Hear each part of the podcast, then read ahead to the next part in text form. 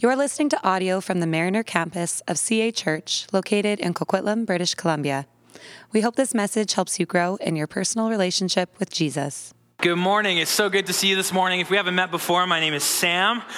I serve as one of the pastors here at CA Church, and uh, so good to be together this morning. Um, I'll, I'll, tack on um, one last announcement to that already long string of announcements that Ryan just shared with you, and that is that, and this is the most exciting of them all. It's maybe the event everyone's been waiting for all year long. It's our fall congregational meeting this afternoon. 2 p.m. on Zoom. If you're interested in kind of the behind the scenes of uh, what happens around here at the church, you can come out to that. The link is on our website. Okay, well, we are continuing our, uh, our series that we've been in over this last eight weeks or so. We're actually finishing it today, looking at the life of Abraham. And so, if you have a Bible, would you turn with me to Genesis chapter 22? Genesis 22, that's the text we'll be unpacking together uh, this morning. And I'm going to invite my friend Tate to come on up, and she's going to be reading our scripture for us this morning. Tate is uh, one of our pastoral apprentices this year, and so really great to have her on the team. And uh, so she'll be reading. Why don't you stand to your feet with us? Genesis chapter 2, starting in verse 1. Here's what it says. Sometime later, God tested Abraham. He said to him, Abraham, here I am, he replied. Then God said, Take your son, your only son, whom you love, Isaac, and go to the region of Moriah. Sacrifice him there as a burnt offering on a mountain I will show you. Early the next morning, Abraham got up and loaded his donkey. He took with him two of his servants and his son Isaac. When he had cut enough wood for the burnt offering, he set out for the place God told him about. On the third day, Abraham looked up and saw the place in the, in the distance. He said to his servants, Stay here with the donkey while I and the boy go over there. We will worship and then we will come back to you. Abraham took the wood for the burnt offering and placed it on his son Isaac. And he himself carried the fire and the knife. As the two of them went together, Isaac spoke up and said to his father Abraham, Father, yes, my son, Abraham replied. The fire and the wood are here, Isaac said, but where is the lamb for the burnt offering? Abraham answered, God himself will provide the lamb for the burnt offering, my son. And the two of them went on together. When they reached the place God had told them about, Abraham built an altar there and arranged the wood on it. He bound his son Isaac and laid him on the altar on the top of the wood. Then he reached out his hand and took the knife to slay his son. But the angel of the Lord called to him from heaven Abraham, Abraham. Here I am, he replied. Do not lay a hand on the boy, he said. Do not do anything to him. Now I know that you fear God, because you have not withheld from me your son, your only son. Abraham looked up, and there in the thicket he saw a ram caught by his horns. He went over and took the ram and sacrificed it as a burnt offering instead of his son. So Abraham called the place, The Lord will provide. And to this day it is said, On this mountain the Lord on the mountain of the Lord it will be provided. The angel of the Lord called to Abraham from heaven a second time and said, I swear by myself, declares the Lord, that because you have done this and have not withheld your son, your only son, I will surely bless you and make your descendants as numerous as the stars in the sky and the sand on the seashore. Your descendants will take the possessions of the cities of their enemies, and through your offspring, all nations on the earth will be blessed because you have obeyed me. Then Abraham returned to his servant, and they set off together for Beersheba. And Abraham stayed in Beersheba. This is the word of the Lord. Thanks be to God. Amen. Thanks, Tate. You can take a seat.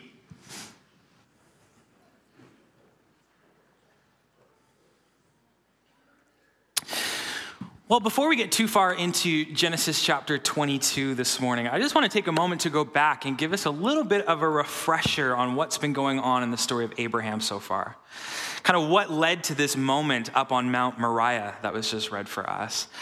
You know, if you know the story, if you've been journeying with us over this last eight weeks or so, we've been tracking with, with, this, this couple, Abraham and Sarah.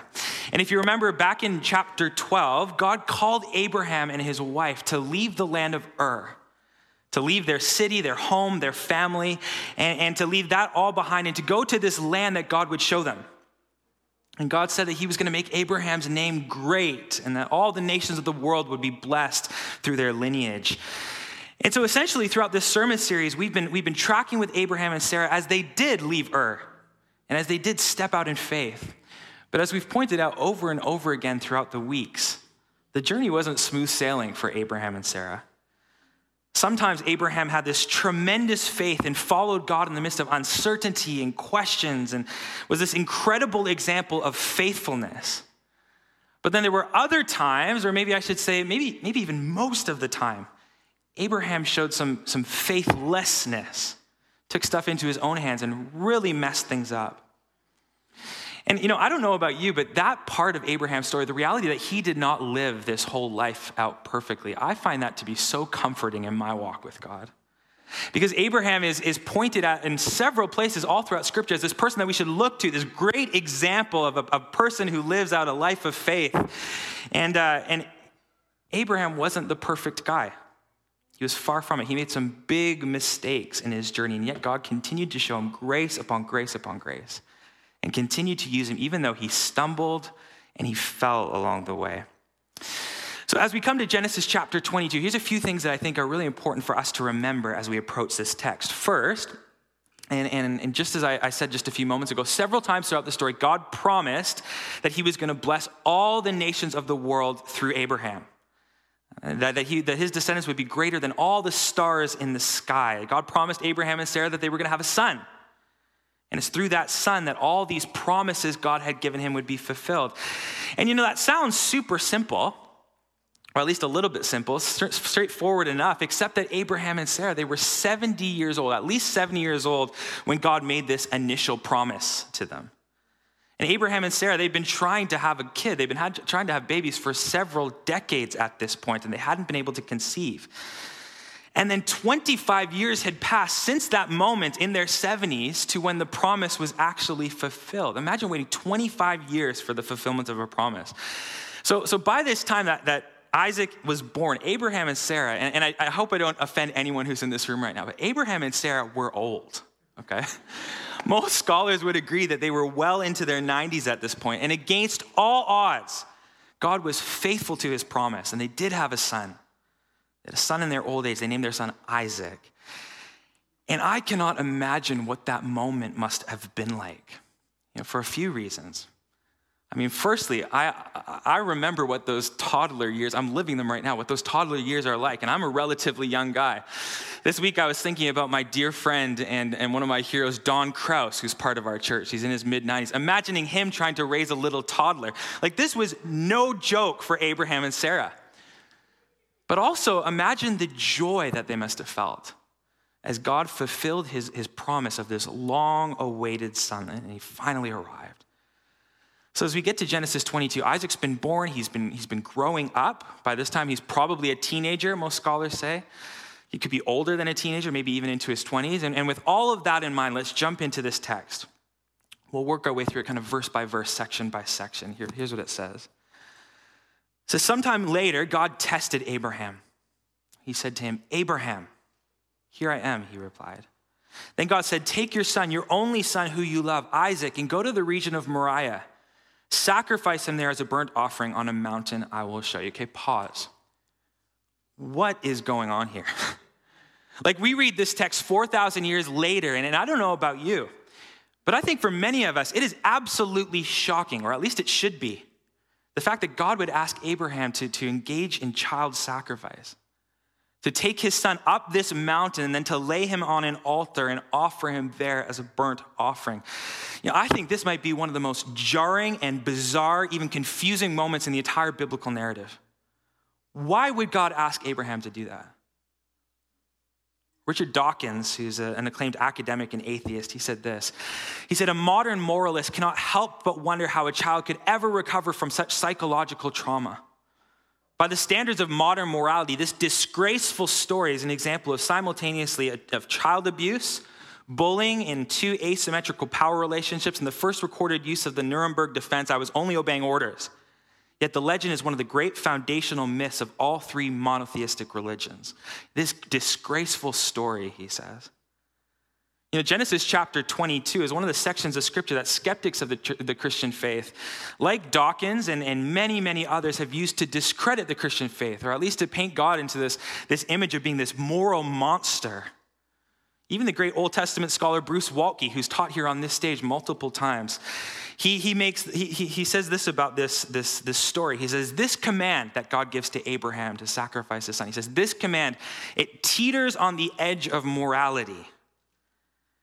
And I think one of the reasons that this story is so shocking, even confusing to the Christian reader, is because it seems to go against everything we know about God to be his personality and his character. And not only generally speaking, but, but later on in Scripture, God is super clear that he doesn't want or condone human sacrifice. He is very explicit in several different texts that he absolutely opposes human sacrifice. We see that in Leviticus, in Deuteronomy, in Micah. And, and in Deuteronomy chapter 19, verse 10, God explicitly condemns the killing of innocent victims. So, what exactly is going on here? Why would God make this kind of request to Abraham? And then, and then on top of all of those questions about what this story ta- kind of teaches us about the nature of God, let's just zero in on Abraham's specific story for a moment. You know, multiple times over, God has promised that, that Abraham is, is going to have descendants that are greater than all the stars in the sky, that through him all the nations of the earth will be blessed. And then God was also super clear that all those promises were going to happen through Isaac. So, what is going on. Unless I'm missing something, it appears that God is about to break his promise to Abraham. He says, Take your son, your only son, whom you love, Isaac, and go to the region of Moriah. Sacrifice him there as a burnt offering on a mountain I will show you. You know, as, as Abraham heard that request from God, it's, it's really unlikely that he would have experienced the same shock factor that we do reading this in the 21st century context. And here's why. Because child sacrifice was super common practice in the ancient Near East. Many of the other religions of the day, they required that their, their followers sacrifice their firstborn child to the gods, to the deities, in order to ward off evil or to ensure divine protection. And this common practice of the day is, is one of the reasons that throughout the whole Torah, God is, is repeatedly telling his people that he does not accept these kind of sacrifices, that he's different than all the other gods of the day. And here's why I mention this because while our modern ears hear this request and it sounds absolutely vile, even monstrous, maybe it is. To Abraham, it likely wouldn't have surprised him at all. Maybe it even would have been expected. I mean, was it hard? Absolutely. Was it shocking, confusing? For sure. Like, like Isaac, this was your idea, God. You made me wait for 25 years for this son. You want me to sacrifice Isaac? Like, what about all the chats we had under the stars when you talked about blessing me, when you said that, that Isaac was going to be the one who all the blessings flew, flowed through? None of that has happened yet. And this is where the reader is let in on something that Abraham isn't going to know for quite some time in the story. Verse 1 says it like this Sometime later, God tested Abraham. This was a test. See, God could have just told Abraham what he was about to discover through this three day event. He could have communicated it to Abraham in a conversation, but given the cultural context that Abraham lived in, he would have never heard it. He would have never understood it fully. So God takes him on this experience in order to reveal his character and his grace, in order to strengthen Abraham's faith. God tests Abraham. And this isn't the first time that, that testing shows up in the story of Abraham and Sarah. Ancient rabbinic teaching actually talks about this event as the 10th testing of Abraham. But regardless of the exact count of the different tests, Abraham comes now to, without a doubt, the hardest test of his entire life. Could he trust God, even with his son that he loved more than anything else? And remember, Isaac wasn't just the promised son, he was the son of promise. He represented Abraham's legacy as the father of many nations. God said that Abraham was going to become this household name for generations to come. His name would be passed down through all of history, that the entire world would be blessed through his seed. So here's what we're about to find out in the story Will Abraham trust God with all of that? With his, with his legacy, with his future? Will he lay that down, the gift, and trust the giver of the gift? Or will he do what he's done before? Will he, will he kind of try to come up with his own plan? God tests Abraham. And, and here's maybe a, question for us to ponder together this morning is, is Does God test us today? Like, of course, he's testing Abraham in this ancient text, in this story, but does God test you? Does God test me? And I think the answer that we find in Scripture is yes, this idea of testing is not unique to Abraham's story. All throughout the biblical narrative, we see God testing his people. Uh, one example of it is Exodus chapter 16, when God provides manna for the Israelites and uh, they're, they're wandering in the desert. Do you remember that story? The Israelites have been wandering in the desert. And every morning, God provides them manna and quail. And He tells them to only take enough that day for that day, not to store up anything for tomorrow. Just take what you need for today. And so here's the test that the Israelites face that time. They face this test. Would they trust God as their provider and take Him at His word that He would provide? Or would they hoard and store up more for tomorrow just in case God didn't come through on His promise? Did they trust Him? That was what the testing was about at that time. And then you even jump over to the New Testament, and, and, there's several references to the testing all throughout the New Testament, but look specifically at James chapter 1, verse 2 and 3.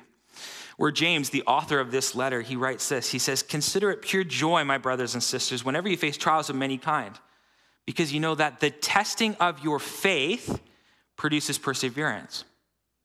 The testing of your faith produces perseverance. I, uh, I, mentioned a few weeks ago that I have been going to the gym as of late, and uh, I recognize you can't see results yet. but I trust that sometime in the next decade, I'm gonna have a washboard stomach and maybe some biceps or something like that but uh, we'll see how it goes. but, uh, but I've been going to, to the gym with my friend PJ, who is incredibly fit. He's a personal trainer, and he has been pushing me when we go. Like, we're at the squat rack, and, and, and we've already done 10 or 12, and I, and I feel like I've done absolutely, I've already gone past what I can do. And then he says, one more. And I'm like, everything mustered up inside of me. I do that one more, and then he shouts, one more. And then sometimes I'm able to crank out just that one more. And, and, sometimes I'm able to push back past that one that I thought was my last and go on. And I get so mad at him. But I'm also so thankful because he's been putting my body under this intense testing. And over this past month or so that I've been going to the gym, I already have, have noticed some differences where I can start to do things that I couldn't do last month. And I have a long way to go on my fitness journey. But as I've, I've, been seeing progress, I've started to trust PJ more and more. Like, maybe I don't think that I can do another squat, but if you say I can, I don't know, I'll, I'll give it everything I have. And even though the, the journey is painful, it is ultimately for my good, or so he tells me. the testing of our faith, it produces perseverance. It builds this deeper trust in God. And it's not until we, we, we, encounter these trials and tests that we actually start to, to discover the depth of our faith. But hey, I also want to make a distinction between testing and tempting. This isn't just semantics. This is, this is something that the Bible is very clear on. There's a difference between testing and tempting. God tests us, but he never tempts us. What's the difference? Well, testing is about drawing us into deeper relationship with God, deeper reliance on him. Tempting, on the other hand, leads us away from God. So you can think about like this testing is what PJ does with me in the gym, tempting is what Satan does to me in the kitchen. but all jokes aside, this is, this is a really important distinction. Let me give you a really simple contrast of, of these two from the Bible. Think about the Garden of Eden. God tests the first human by placing this, this tree in the middle of the, of the garden. And here's the, the question here's the test that they need to overcome. Will they trust God when He says not to eat from the tree? When He says that it's not good for them? God tests them. Satan tempts them by telling them to take from it, by telling them that they'll be, with, be like God if they eat it, by lying and twisting the things that God said. God tests, but He never tempts. And not only is that a good theological truth for us to understand, but I think it's really important for us to recognize as we walk through our own lives. See, I wonder as you look at your life, is it possible that God could be using the situation you're walking through to test you, to develop perseverance in you, to shape and mold your character, to lead you into this deeper reliance and trust in Him? You know, this, this realization that God, God tests us and, and, and, and grows perseverance in our hearts, I think it can add a lot of perspective and meaning to the trials that we face. How might God be using this situation that is in front of you for your own good? Let's continue in the story. Verse 3, it says, Early the next morning, Abraham got up and loaded up his donkey. You know, a lot of scholars have pointed out that Abraham probably woke up really early and they left on this trip early out of, out of kind of protection for Sarah. Because, like, how would he explain this to her? Like, what he's about to do. Can you imagine? She's been waiting all her life to have a baby, to have this baby boy. And, and you're going to do what to him, Abraham? Like, come again? So he, so he leaves early that morning. He took with him two of his servants and his son Isaac. When he had cut enough wood for the burnt offering, he set out for the place God had told him about. This journey to the region of Moriah, it must have, it must have felt like an eternity for Abraham as they walked and walked for days, three days. Like, I, I wonder, what was Abraham thinking about for those three days? What was going through his head? One scholar described those three days as a nightmare of cruel visions. What was he thinking about? Well, the author of Hebrews kind of gives us some insight, this window into Abraham's thought life as he journeyed towards Moriah.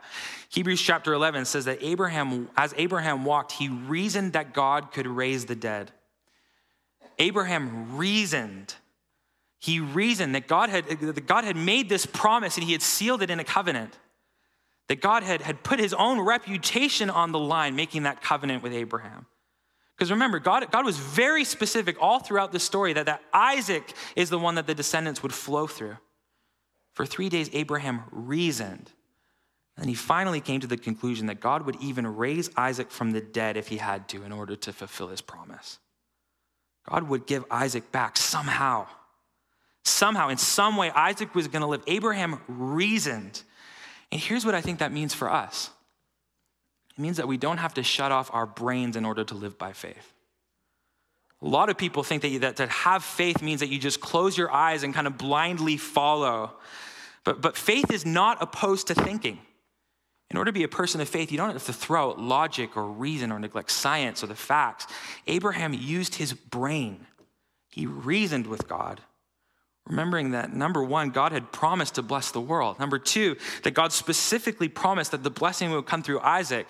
And then three, that God had been faithful to all of his promises in the past. And therefore, somehow, God would keep his promise and would either raise Isaac from the dead or would provide some sort of other out some, by some other unknown means.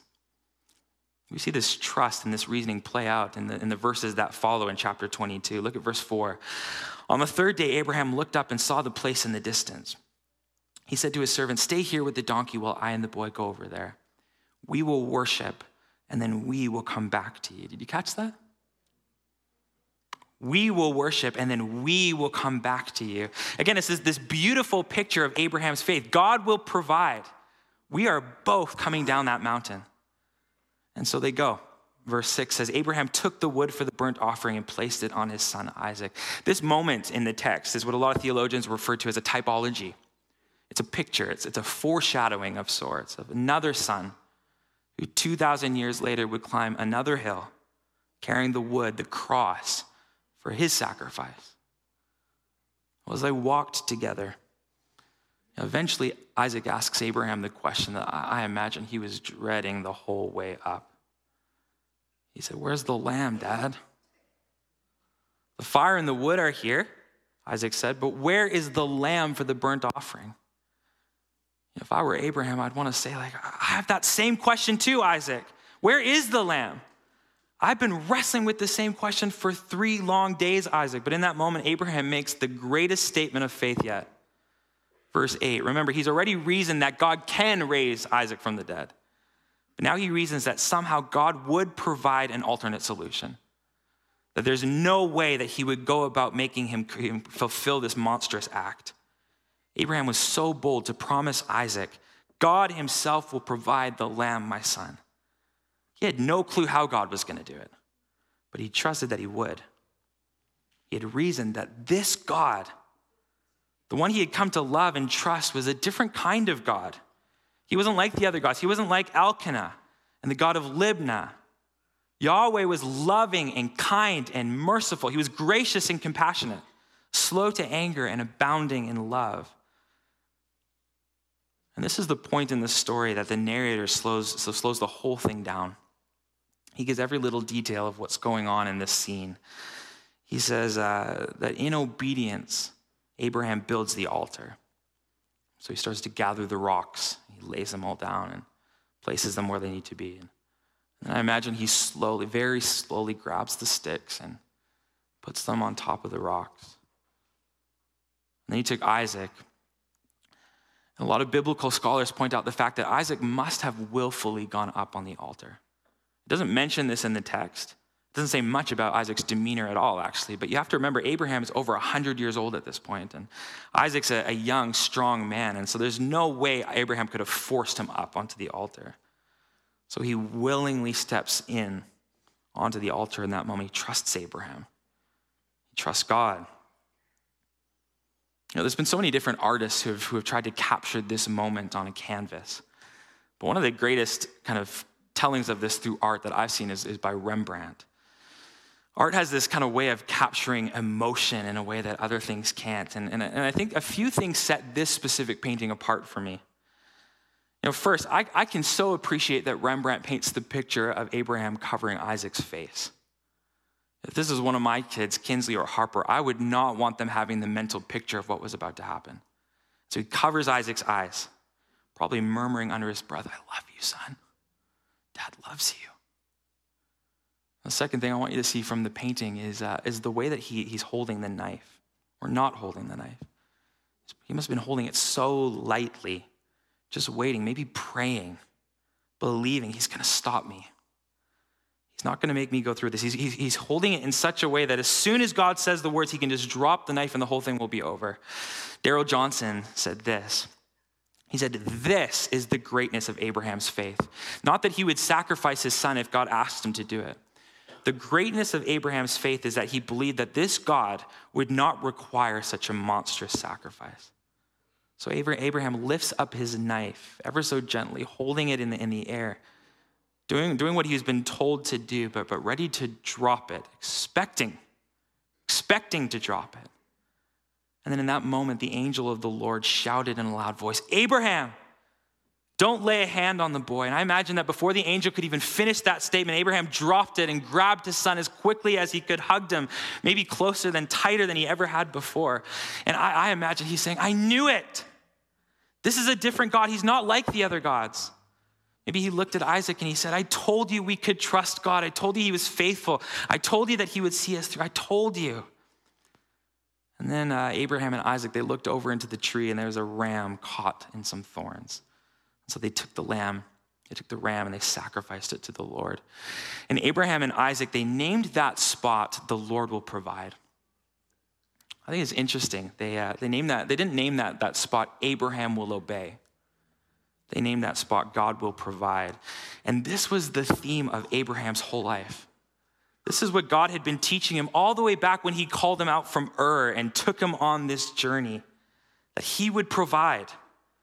God had told him, I'll be, a, I'll be your God, Abraham. But Abraham was never really sure. God said, I will provide, I will make your name great, I will deliver you, Abraham. But Abraham continued to doubt and he tried to make things happen on his own. But that day on the Mount of Moriah, it was different.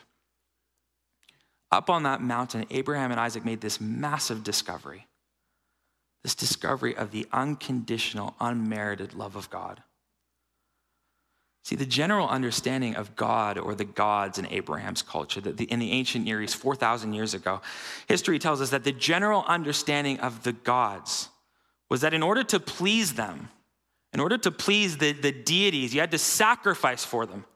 You had to give them what was most important to you. In most cases, that was your firstborn child, whatever you treasured most. But what God showed Abraham that day is that he didn't want any of that stuff. He didn't want anything from Abraham. All God wanted from Abraham was Abraham. He wanted his heart, he wanted his trust. See, how do we please God? I'll tell you this much. If we, if we look at Abraham's story, it is not through perfection. It is not through doing the right thing all the time, being sinless, free of mistakes. Abraham was a mess a lot of the time. I think he got things wrong often, maybe just as many times as he got things right. So, how do we please God? I think what we learn in this story is we please God by throwing ourselves on him, by giving him our trust and our hope and our imperfect obedience. See, it's not our sacrifice that makes us right with God, it's His sacrifice. As we get close to the close together this morning, I want to look back for a second at verse 8. If you have it in front of you, you can look down at it. These were the last recorded words that Abraham said to Isaac before putting him up on the altar. He said this He said, God will provide himself the lamb, my son. And here's what I didn't realize about those words until this week. So Abraham was actually prophesying. And I'm not even sure that Abraham knew that in that moment. God will provide himself the lamb, my son. That statement is just chocked full of rich theology. God will provide himself the lamb, my son. I hear God saying, It's my son. It's not your son, Abraham. I will provide my son. And 2,000 years later, the one who prevented Abraham from thrusting that knife into Isaac's throat was born into the world. God Himself put on human flesh and dwelt among us. And that's the truth we'll be celebrating starting next week, leading all the way up till Christmas, is this beautiful truth that God would come for us, but not just that He would come for us, but that He would sacrifice Himself for us. The story of Abraham and Isaac, it would be reenacted, but this time in the person of Jesus in the person of the Son, who is so much more than a son. The son that fulfills all the promises of God. And this son, he, he would, like Isaac, carry the wood up the hill, and that wood would become the altar that he would be sacrificed on.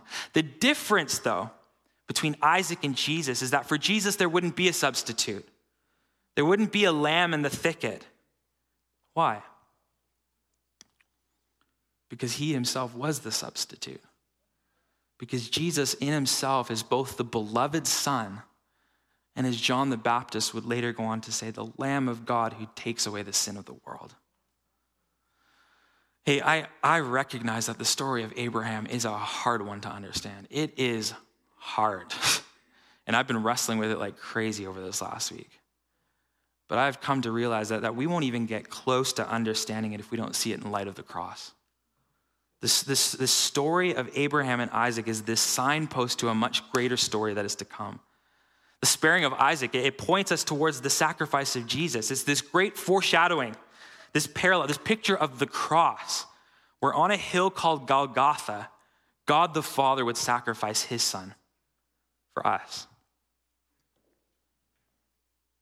In Romans 8, Paul says it like this He says, Since God didn't spare his own son, but gave him up for us all, will he not also in him graciously give us all things? See, at the, at the center of the Christian faith is a God who doesn't simply demand everything from us, but it's a God who, who, who gives everything for us. It's not a faith that's first and foremost about our commitment to God, but it's about a God who is so committed to us, so committed that he would come, so committed that he would die on our behalf to deal with our sin and to make a way for us. So then, how do we respond to a God like this? By throwing ourselves on Him, by trusting Him completely. We receive the gift that is Jesus, that He has given us through His life, death, and resurrection. And then we throw ourselves on Him completely, trusting that His way is the way that leads to life. You know, there's no better way for us to respond to a text like this than with communion. So that's what we're going to do in these next few moments. I want to invite the communion servers to come forward and band if you want to join me as well. We're going to move into a time of response. The story of, of the sacrificing of Isaac is this beautiful foreshadowing of our Lord and Savior Jesus, who would give up everything for us. And so, if you're new to our church or uh, the whole Christian experience, um, what communion is, it's, is it's, it's really ordinary bread and ordinary juice, but with extraordinary meaning. The, the bread that we'll eat together represents Jesus' body that was broken for us. The juice represents Jesus' blood that was poured out for us on the cross. And, uh, and as we participate in communion this morning, it's, it's, it's almost this, this, this, this way of us throwing ourselves on Him. It's this way of us saying, I accept the sacrifice that Jesus has given for me. I trust that while I am so imperfect and incapable of making a way for myself, that you came and made a way. I trust in you, Jesus. Thanks for listening to this message. If you've been listening to our sermons, but you're not a part of a church community, we would love to have you join us. You can go to cachurch.ca to find out more about getting involved in the life and mission of CA Church.